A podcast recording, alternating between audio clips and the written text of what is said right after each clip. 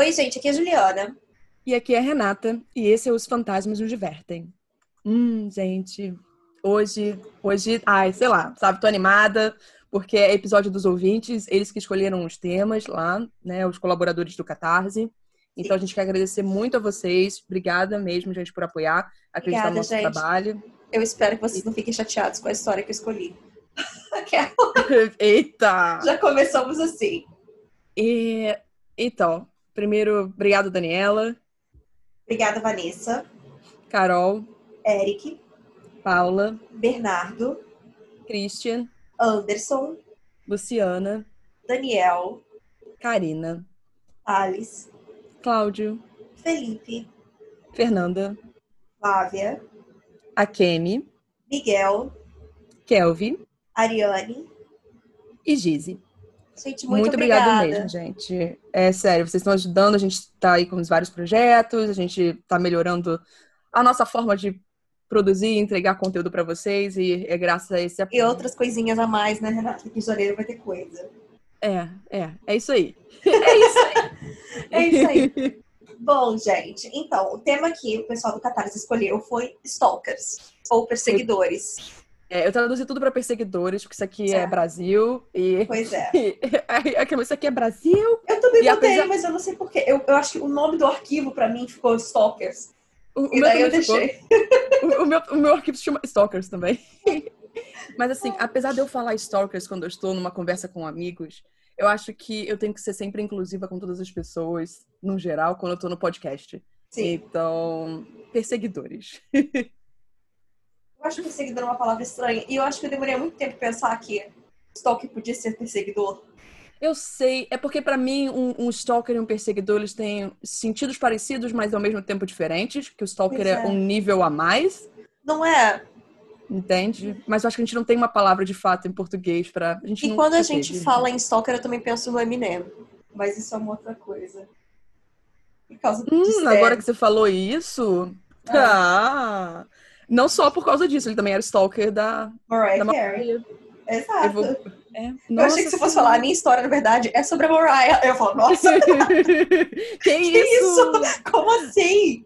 Não, e o pior é que é isso. Eu acho que eu vou botar. Agora vocês estão ouvindo isso, vocês já sabem como é que vai Ah. falar. Além daqueles outros dois que eu mencionei pra você, agora eu vou botar uma foto do Stan. Aham. Afinal de, de contas, foi ele que criou, né? O termo, termo, que as é. pessoas acho que esquecem disso é, ou não sabem. Eu acho, não, eu acho que muita gente é muito jovem pra lembrar disso, É. sabe? Pra saber que estanear, Stan e afins vem de uma música do Eminem chamada Stan, que é um, era um mega fã dele, mas eu não sei se se ele realmente chega a ser Que? um stalker. Se a gente quer voltar para a questão do terror, é o Hum. garoto do. É o menino que fazia o, o Gasparzinho, que ficou feio quando cresceu, mas que é o protagonista do primeiro. Qual é o nome daquele filme, meu Deus? O. Final Destination. Hum. Premonição. Premonição, obrigada, eu tava escrevendo pro Google. Exatamente, é ele. É, Que era uma é- criança que todo mundo tinha uma crushzinha, mas ele cresceu e ficou feio, e isso me deixou triste. É, é porque é aquilo, né? Infelizmente era só uma criança branca loura de olhos azuis. Também a gente, tipo, a gente nem devia achar ele bonito, mas a gente lembrava que a Christina Ricci gostava dele no filme, sabe? Aham. A gente já tava sugestionada a isso. Sim, verdade. É o Obsessed que ela fez pro, pro Eminem. And I was like, why you so Ah, isso obsessed with me? mesmo. Will the real MC please step to the mic? Sabe? Foi Ó. Obsessed. Mas ela também não chamou o... Ai, eu, eu... Wentworth Miller, porque eu tinha uma crush absurda nesse homem. Sim. Pra fazer também o Eminem num outro clipe, naquele do casamento. Ou, E- ou eu tô E errada? o pai da Emma Roberts também tá nesse filme. E é ele sim. Mas a minha intenção, tá correta? Era sobre o Eminem também, essa música, ou não, entendeu? Ah, Renan, ai, eu não sei. Eu só sei que é ele nesse clipe. E que o pai da Emma Roberts também tá nisso. Ele- ele Agora, pai se é ele, eu não sei. Não, não é não, porque essa música é We Belong Together. Ah, é We que não- Belong Together, isso mesmo. É, É, no claramente. caso, ela quer o Edward Miller, ela não quer o pai da Emma, da Emma, da Emma Robson, Emma Thompson. Nossa, que viagem. Da Emma Roberts, exatamente. A minha É cabeça isso. funciona assim, Renata. Sempre falar da Emma Thompson. É só Obsessed. Então, é claramente que eu vou colocar uma foto do Eminem. Mas assim, eu tô rindo, mas, gente, coitada da Mariah, ela não precisava ter passado por nada disso. Obrigada. Pois é, não, isso é absurdo. Realmente. Eminem, pô. Até acho que, assim, acho que a gente tá tentando fazer isso pra deixar o tema um pouco mais leve, porque não é um tema muito leve, sabe? Bom, o meu é uma história diferente. Uh, Então, posso começar com a minha? Eu tinha separado Pode. duas histórias, mas essa ficou muito grande. Aí eu falei, ah, a outra também era grande, sabe? Eu falei, não, vamos lá. tá bom, tá bom. Ela se chama Eu encontrei uma carta do meu perseguidor e é da Minister of Owls. Fã de Harry Potter aí. Eu encontrei esse bilhete preso em uma árvore na frente da minha casa. Eu não sei muito bem como descrever, então eu vou contar pra você. E aí começa o bilhete. É, eu te vi hoje. Foi seu aniversário. Você não me viu. Na verdade, você mal me vê esses dias. Sua pele parece bonita e saudável. E seus olhos são as coisas mais bonitas que eu já vi. Você cresceu tanto. Eu me lembro de como você parecia diferente quando era mais jovem. Eu me lembro do dia em que te conheci. Foi há quatro anos. Eu estava sentado na minha mesa, com a cabeça baixada, ouvindo o professor fazendo a chamada. Ele chamou por um nome que eu não reconhecia. E daí uma voz estranha respondeu atrás de mim. Era uma aluna nova? O professor não parou. Só continuou a chamar um nome após o outro. Eu virei a minha cabeça para ver de onde essa voz estava vindo. Eu te vi. Pálida, muito magra. Seus olhos estavam tão vermelhos e sentada em um lugar que deveria estar vazio. Eu vi os vagalumes voando em sua volta, piscando. Dezenas deles. Eles nunca se afastaram de você. Eu vi quando eles passaram por você e quase saíram de sua pele, como se você fosse uma névoa para eles. Você acredita que eu cheguei a pensar que você fosse fantasma? Ninguém mais parecia notar a nova estranha sentada no fundo da classe. Aula após aula, hora após hora, eu esperava algo acontecer. Alguém te notar, você sair, você gritar assustadoramente, como num filme de terror, que eu achava que você fazia parte. Mas nada aconteceu. Os professores entraram e saíram. Outros alunos riram e dormiram enquanto você ficou lá sentado. O sinal tocou para o recreio. As outras crianças foram fazer coisas aleatórias e nos deixaram juntos em uma sala de aula vazia. Você levantou e puxou a cadeira do seu lado, fazendo uma cara feia para sua mesa.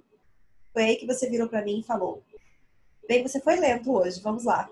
Faça as suas perguntas. Eu não sei por que de eu não ter saído e correndo e gritando naquele momento. Talvez isso seria melhor para mim no futuro, mas não devemos especular. Eu acho que naquela época da minha vida eu estava muito sozinho. Eu achei que tinha 50% de chance de você me comer e os outros 50% de chance de você querer falar comigo. Prioridades infantis já não fazem mais sentido para mim hoje em dia. Então eu fui com a maré. Eu fui para sua mesa, sentei na cadeira que você puxou para mim e fiz a pergunta: O que é você? Você me disse que não sabia. Você disse que você era criança como eu, com pais e amigos. Você ia para as mesmas escolas que eu. E daí, um dia, um dia comum como qualquer outro, você acordou assim, coberto de vagalumes e que ninguém conseguia se lembrar de você. Na hora em que elas se concentravam em alguma outra coisa, elas te esqueciam. Ninguém mesmo, nem os seus pais. Você me disse que eu te notava todos os dias, como eu pensava em você até o recreio, todos os dias. Como eu me juntava a você todos os dias, como nós conversávamos todos os dias, como nós nos encontrávamos todos os dias pela primeira vez, pelos últimos três anos. Sobre como eu me esquecia de você no instante em que eu saía da sala, como todos se esqueciam de você. Como os vagalumes faziam que eles se sentissem, como você esteve sozinha pelos últimos três anos. Sua história era difícil de acreditar, então eu não acreditei. Eu perguntei qual programa de pegadinhas que eu estava participando. Você pareceu ignorar e me pediu para continuar contando a minha história. Eu fiquei assustado. Você me disse que da última vez em que eu estava lá eu tinha te contado uma história de terror sobre uma casa assombrada. Enquanto você contava a história, eu fiquei arrepiado. Era uma história que eu estava inventando na minha cabeça. Uma história que eu ainda não tinha contado para ninguém. Naquele momento, milhares de reações apareceram na minha cabeça. As adequadas e as inadequadas. Mas a única coisa que parecia apropriada naquele momento era terminar de contar a história para você. Então eu o fiz. Na metade do conto, você me interrompeu para perguntar se minha mãe tinha melhorado da doença dela. Eu fiz que não com a cabeça, envergonhada de ter compartilhado algo tão privado com uma estranha. A história terminou uns minutos antes do final do recreio. Minha próxima classe era em outra sala. Você disse para eu ir. Sua certeza me deixou desconcertado. Você parece ter tanta certeza de aceitar o seu destino, como se você tivesse se acostumado com a ideia de ser esquecida para sempre. Eu era uma criança naquela época. Não era uma criança muito inteligente e provavelmente eu estava começando a paquerar. Então você pode ignorar o que eu fiz a seguir como um exemplo de minha idiotice infantil. Eu peguei as minhas tesouras e as apertei contra o meu braço, empurrando. Ao começar a sangrar, eu empurrei para fora, fazendo os formatos que eu queria. Letra por letra, eu escrevi o seu nome no meu braço. Só para você saber, eu não me arrependo disso. Não me leve a mal. O poder infantil pode ter me forçado a fazer isso, mas não fez com que eu ignorasse a dor. Foi uma das experiências mais dolorosas de minha vida. Mas mesmo quando criança, eu pensei que, que o que estava acontecendo com você era injusto. Eu me lembro de como seus olhos estavam quando você me contou. A confusão. Como era estranho para você saber que ninguém se importava o suficiente para se lembrar. Eu me lembro daquilo com tanta clareza. Quando eu acordei no dia seguinte e vi o seu nome no meu braço, eu lembrei de você. Eu não me esqueci. Aquele dia, pela primeira vez, nós tivemos uma segunda conversa da qual eu me lembrava. Você disse que até então ninguém tinha feito algo assim e sugeriu que eu deveria ter algum problema mental. Eu não vou negar que aquilo me machucou. Enquanto conversávamos, um pensamento perturbador entrou na minha cabeça. Você preferia que eu não me lembrasse?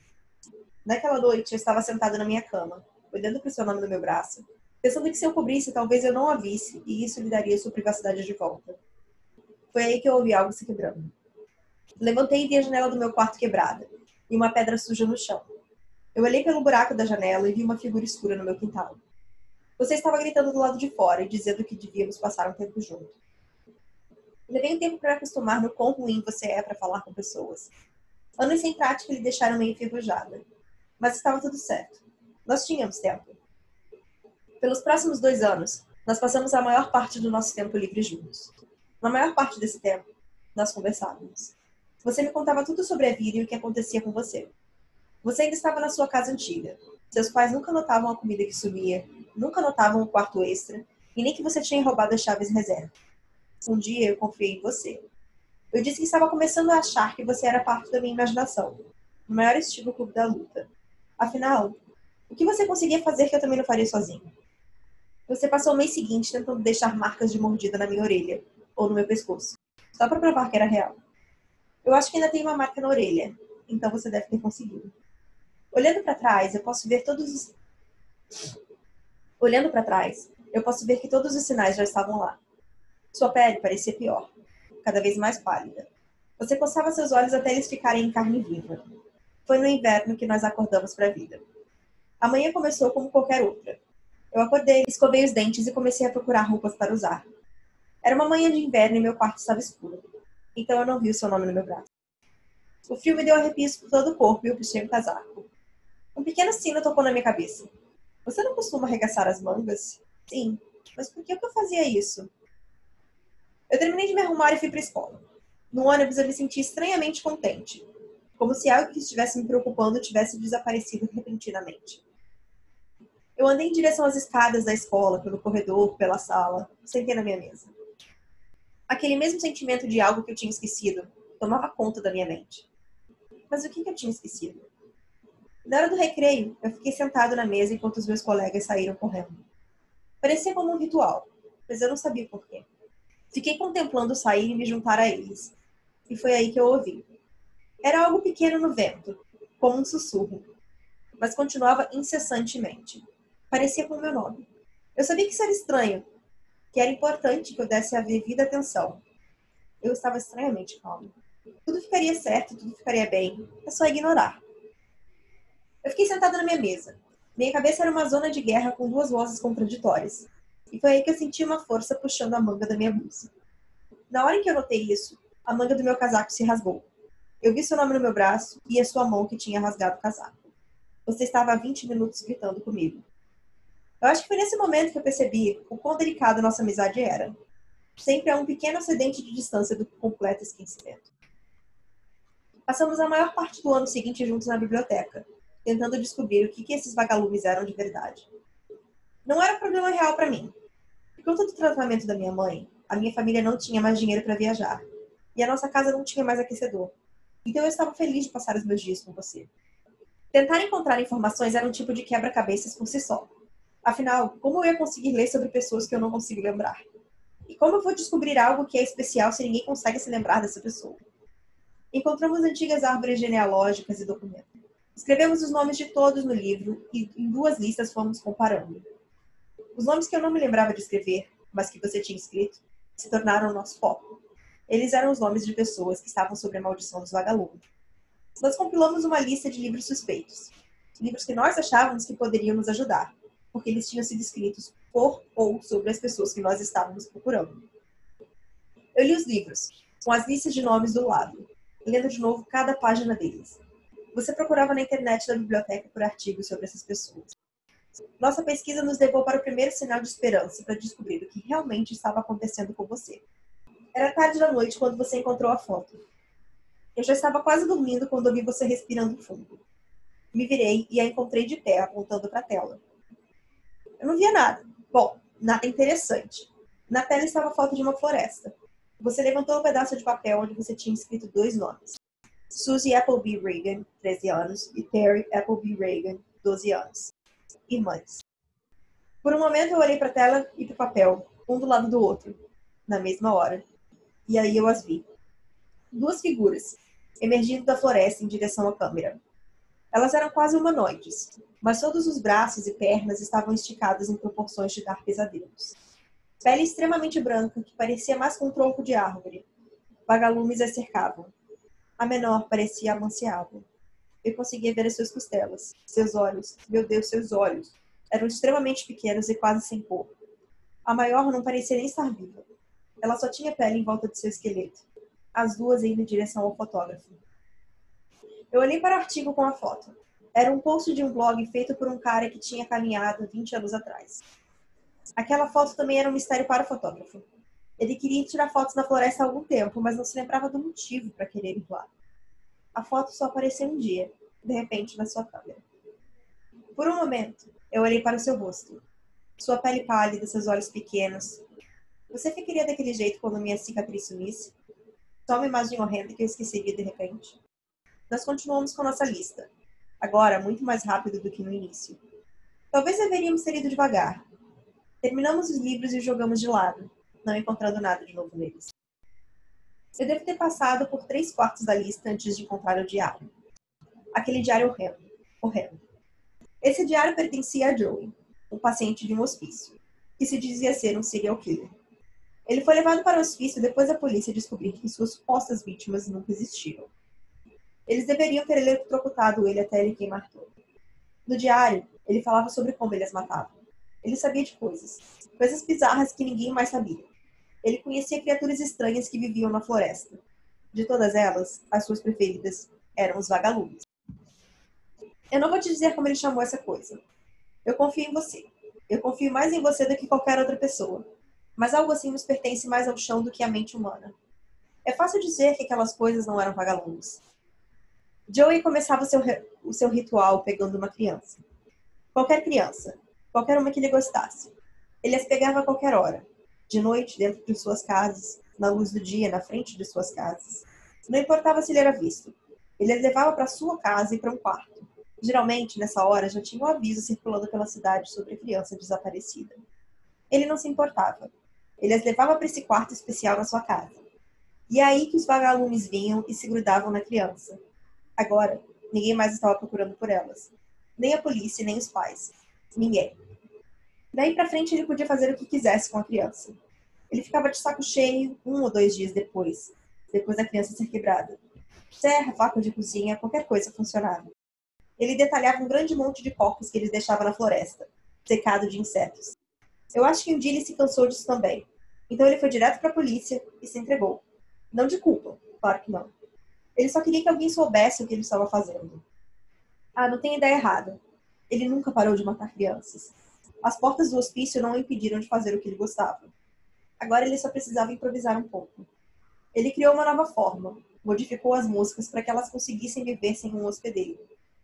Quando uma criança, ele não especificou a idade, chegava perto desse enxame, elas se grudavam à criança e o efeito começava. Ao longo dos anos, as crianças iam se transformando naquelas coisas horrendas que nós vimos na floresta. Eu queria poder odiá-lo em paz. Eu queria dizer que o mundo não deve nada a ele, mas isso não seria verdade. Ele criou um caminho de volta. Na última página tinha explicação exata de como se livrar dos vagalumes. Você deve ter visto algo no meu rosto, porque naquela hora você me perguntou se eu tinha encontrado algo. Eu disse que não e fechei o livro. Alguns minutos depois, você desligou o computador e pegou aquele último livro, lendo ele você mesma. Quando você terminou, você jogou para um lado. Eu perguntei o que deveríamos fazer.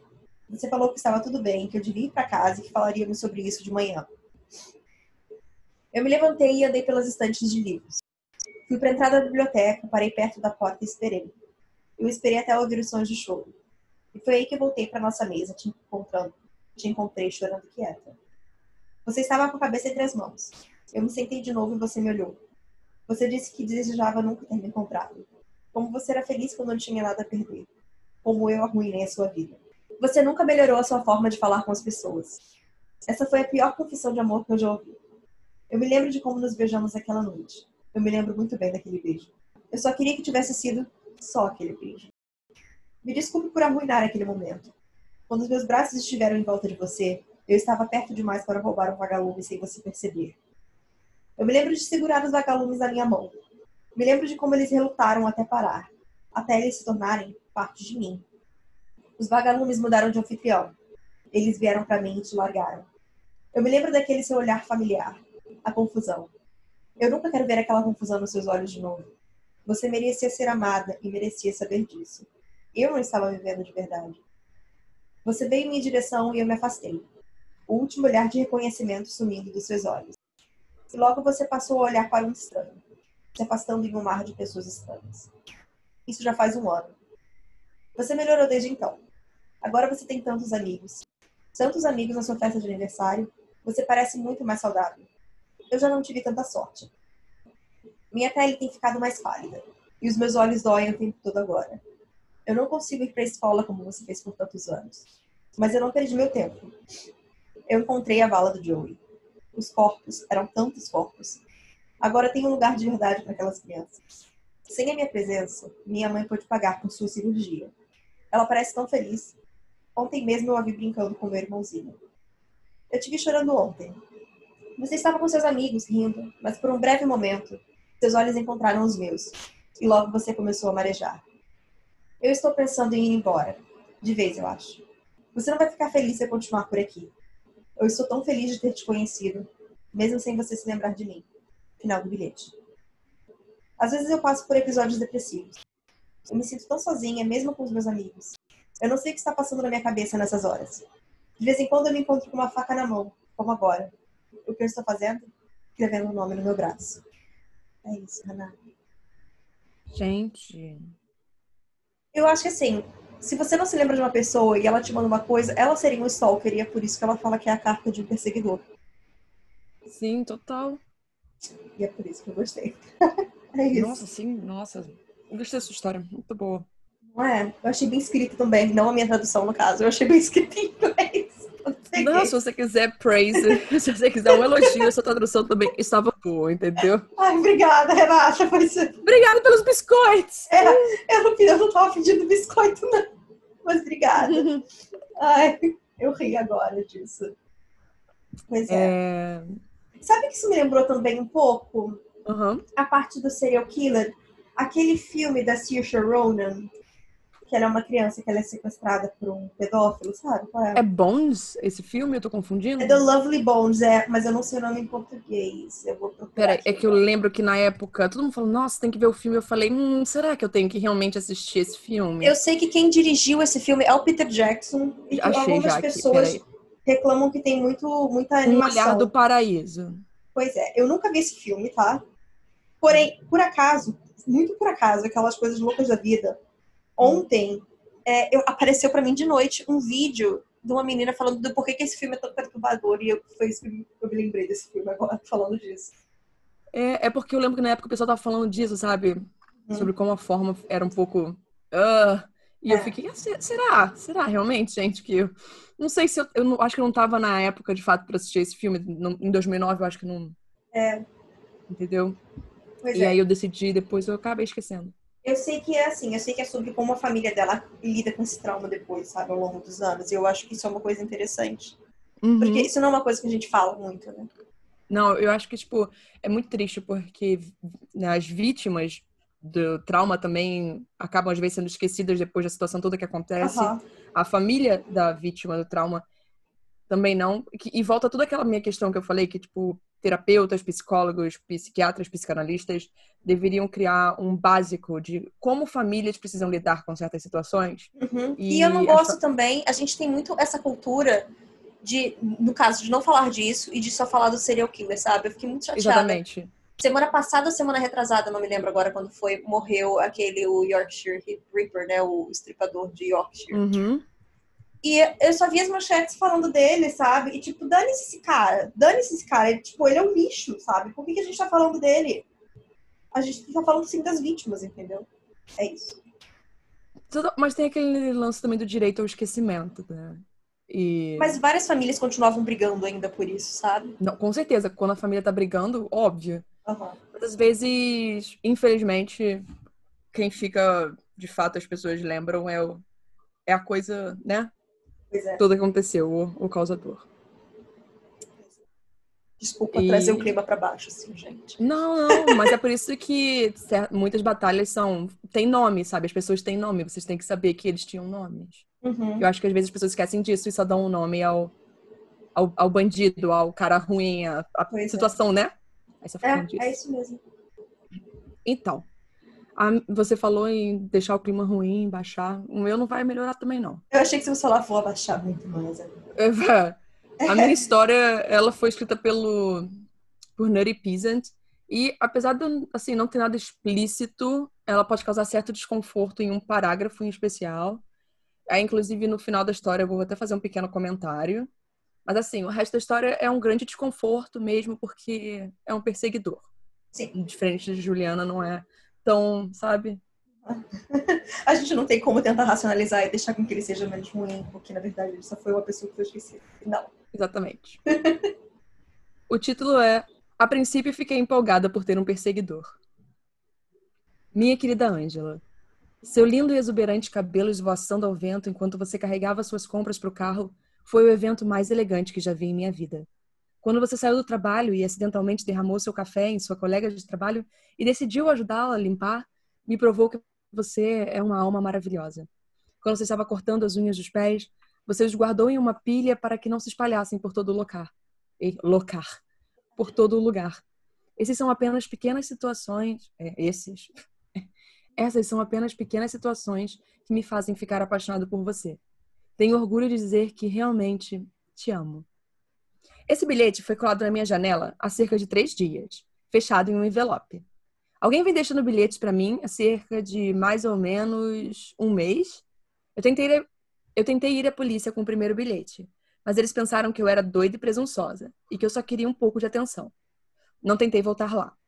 Para ser honesta com você, eu meio que gostei dos bilhetes, eu gosto de ser a coisa mais importante no mundo de alguém.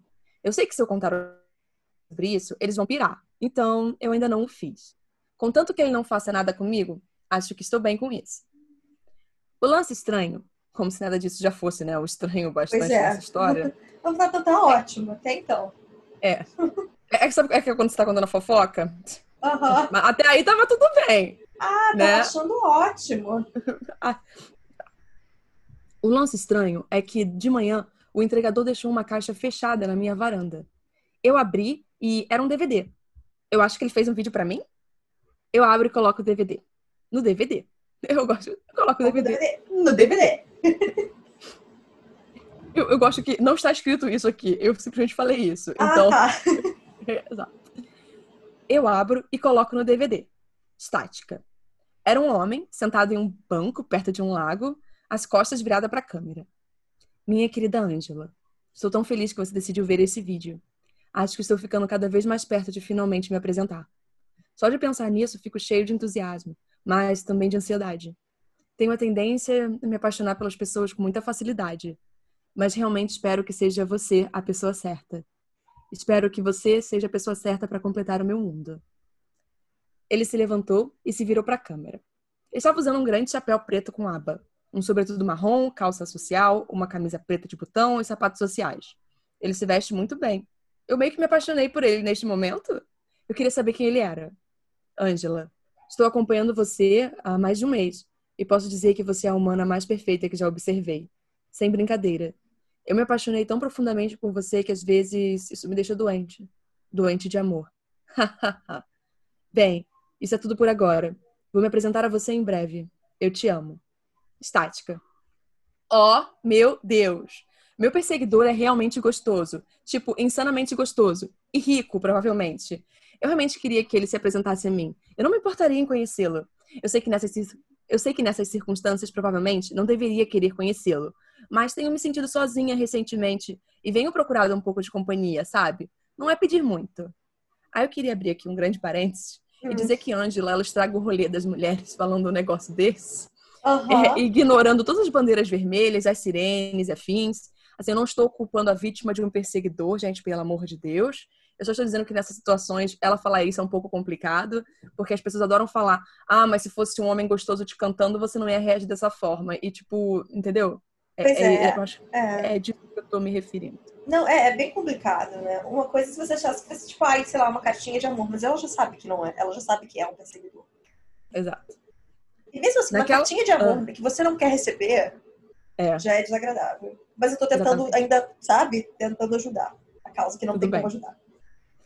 Naquela noite, depois do trabalho, usei meu pijama de seda. Ele era um pouco grande para mim, mas extremamente confortável. Eu me preparei para dormir, mas eu não conseguia. Tudo, tudo que eu conseguia pensar era no homem do DVD. Em como ele estava vestido tão bem. Sua voz era como música para meus ouvidos. Eu meio que queria ficar acordada para ver se ele apareceria mais uma vez. Mas adormeci logo depois de deitar por um tempo. Quando eu acordei na manhã seguinte, eu não estava usando mais o meu pijama de seda. Eu estava usando meu short de sempre com uma blusa. Eu juro que lembro de estar vestindo meu pijama de seda. Fui ao banheiro olhar meu cesto de roupa suja. E claro, minhas roupas do trabalho da noite anterior estavam lá. Alguém tirou minhas roupas e colocou outras novas em mim. Alguém esteve na minha casa ontem à noite. Corri para fora do meu quarto e aparentemente tudo estava em ordem. Olhei para a mesa da sala de jantar e tinha um DVD lá. O título era Minha Querida Ângela. Abro com muita ansiedade e coloco no DVD estática. Oh, meu Deus, sou eu, dormindo. Minha querida Ângela, como estou tão feliz por finalmente nos conhecermos. Eu já vi você na rua, já passei por você muitas vezes. Posso sentir o cheiro do shampoo que você usa. Já toquei sua pele antes, mas não tão delicadamente. Espero não acordar você, mas se acordar, saiba que vou ter que prendê-la para nos divertirmos um pouco. Se você não acordar, vou apenas levar algumas lembranças suas até a próxima vez. Eu estava assistindo esse homem tirar minha roupa, ele estava usando um jeans azul, moletom preto com capuz na cabeça e um boné de beisebol para cobrir seu rosto. Angela, você é tão linda, você é tão divina quanto um anjo. Espero que você veja este vídeo, que eu vi suas partes mais íntimas, os seus momentos mais íntimos, quando você está dormindo. Saiba que não quero fazer mal a você, a menos que você lute contra mim. Eu te amo. Ele pegou meu short e blusa favoritos da gaveta. Era como se ele soubesse tudo sobre mim, o que eu gostava de vestir, onde estava tudo no meu quarto. Ele me vestiu e saiu. Estática. Na manhã seguinte, liguei para o trabalho falando que estava doente. Eu estava com muito medo de fazer qualquer coisa. Esse homem pode entrar na minha casa e fazer qualquer coisa comigo. Ele poderia ter me matado, mas não, graças a Deus. Olhei pela janela para ver se havia alguém na rua, como indivíduos suspeitos, mas não consegui ver ninguém. Entrei no carro e dirigi em direção ao meu local de trabalho para ver se alguém estava me seguindo. Como esperado, eu vi um Toyota Camry prateado não muitos carros distante de mim, me seguindo desde que virei à esquerda na minha rua. Ele sabia exatamente quando eu sairia para o trabalho e o caminho que eu faria. Eu sabia que era ele. Continuei indo em direção ao meu trabalho para ter certeza de que tinha a pessoa certa na minha cola. E quando estacionei meu carro e subi as escadas do meu escritório, me virei. Avistei o Toyota Camry e avistei o Toyota Camry prata quando ele estava indo embora. Assim que ele saiu, voltei para o meu carro e dirigi em direção à casa dos meus pais. Toquei a campainha assim que pude, após estacionar meu carro em frente à casa deles. Mãe, abre a porta, por favor. Eu sei que você está em casa. Por favor. Eu estava chorando nesse momento, preocupada que se eu ficasse sumida por muito tempo, ele perceberia e ele saberia onde meus pais moram. A porta se abriu. Andy, o que está acontecendo? Entre! Imediatamente corri para as persianas. Fechei todas elas e acendi uma pequena lâmpada na sala. Mãe, senta, por favor, eu preciso te dizer uma coisa. Querida, o que há? Mãe, eu tenho um perseguidor. Ele esteve no meu quarto na noite passada, tirou minhas roupas e levou meus pijamas. E então me vestiu com outras. O quê? Você chamou a polícia? Não, eu pensei que era divertido, uma brincadeira no começo, mas quando ele decidiu entrar na minha casa, se ele sabia fazer isso, ele podia fazer qualquer coisa. Mãe, Joe, vem aqui! Meu pai desceu as escadas correndo. Cher? Andy? Oh, meu Deus, o que foi, meu amor? Pai, eu tenho um perseguidor e ontem à noite ele entrou em minha casa. Filha, eu vou entrar em contato com um amigo que faz parte da polícia. Vou resolver isso, ok? Ok. Minha mãe me abraçou enquanto eu chorava, com medo do que aconteceu ontem à noite. Achei que tudo ficaria bem. Achei que meus pais cuidariam de mim. Naquela noite, fui para o quarto de hóspedes e deitei na cama. O quarto ficava no segundo andar da casa, com a janela virada para a parte de trás dela. Então me senti um pouco mais segura que ele não iria me encontrar aqui. E, se encontrasse, não seria capaz de subir até o segundo andar da casa. Coloquei o pijama que peguei emprestado da minha mãe e fui para a cama. Tum! Escutei algo, como um barulho abafado. Mãe? Sem respostas. Pai? Sem respostas. Saí do meu quarto e eu vi uma porta se fechando no andar de baixo. Foi a porta dos fundos. Eu olho para o quarto dos meus pais e a porta está ligeiramente aberta. Eu a abro. Mãe? Pai? Querida, minha mãe estava lutando para respirar. Saia daqui. Eu acendi as luzes. Meus olhos se arregalaram, minha boca se abriu. As lágrimas começaram a escorrer pelo meu rosto. A cabeça do meu pai estava caída no chão, separada de seu corpo, que foi esfaqueado várias vezes. Minha mãe teve sua garganta cortada e estava deitada sob o sangue, acumulando debaixo dela. Gritei de horror, chorando, ansiosa, tinha tinha um DVD. Fui até ele e li a etiqueta. Você não deveria ter fugido. Senti sua falta. Eu não sei o que fazer. Eu não sei para onde ir. Ele sempre vai me encontrar. Ele matou meus pais. Não assisti ao DVD naquela noite. Não consegui dormir. Mas recebi uma mensagem pela manhã de um número desconhecido. Angela, assista ao DVD. Me ajuda, por favor. Essa é a minha história.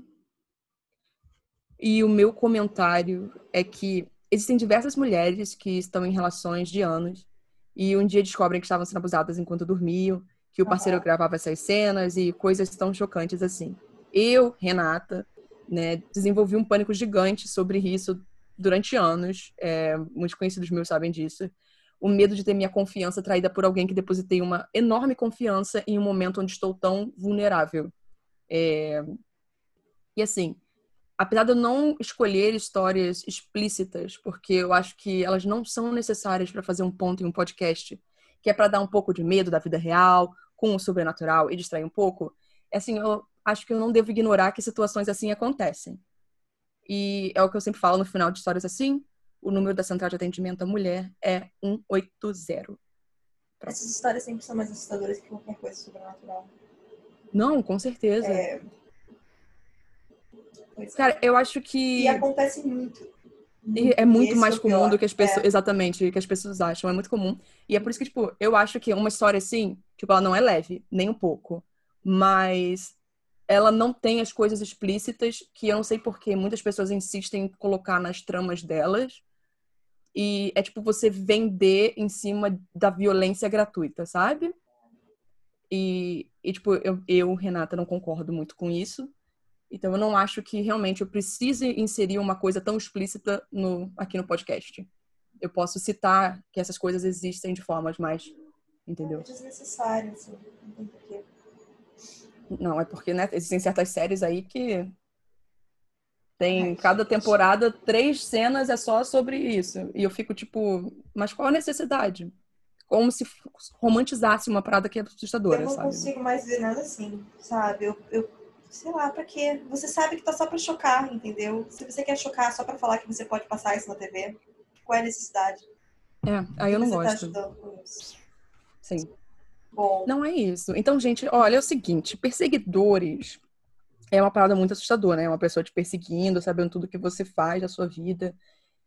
E se você sabe que tá rolando alguma coisa dessas, você entra em contato com a polícia, central de atendimento à mulher também, a gente nunca sabe o que tá acontecendo procura rede de apoio. É, basicamente é, é isso. A gente, a gente não sei nem como a gente aqui como lida com isso aqui no Brasil, né? A gente não, não discute isso muito. Não, eu é, é exatamente, eu, eu infelizmente eu não conheço muitos casos daqui assim. É, infelizmente ou felizmente, né? Não sei. Não, acho que é infelizmente, porque é, com certeza caso, existem essas existe. pessoas aqui. E, só não e a gente só gente. paciente. É. Exato. Pois é. E quando chega, tipo, a gente sabe uma, duas ou três histórias, sabe? Nunca. É uma coisa. É. Isso é uma, é uma prática, infelizmente, muito comum. Sim. Pois é, gente. É, então é isso. Muito obrigada, pessoal do Catarse. Terça-feira tem o Susto dos Fantasminos e mais algum recado? Acho que não, né? Ah, o Susto dos Fantasminos na terça-feira vai estar com novidade. Bom, gente, então se vocês quiserem que a gente leia as histórias de vocês em um futuro dos, um, em um futuro dos fantasminos, é o que eu ia dizer. Em um futuro susto dos fantasminos, é só mandar o seu e-mail para fantasmasnosdivertem@gmail.com que a gente lê, tá bom? É isso. Uhum. Então até lá, gente. tchau, tchau. Tchau. Bu,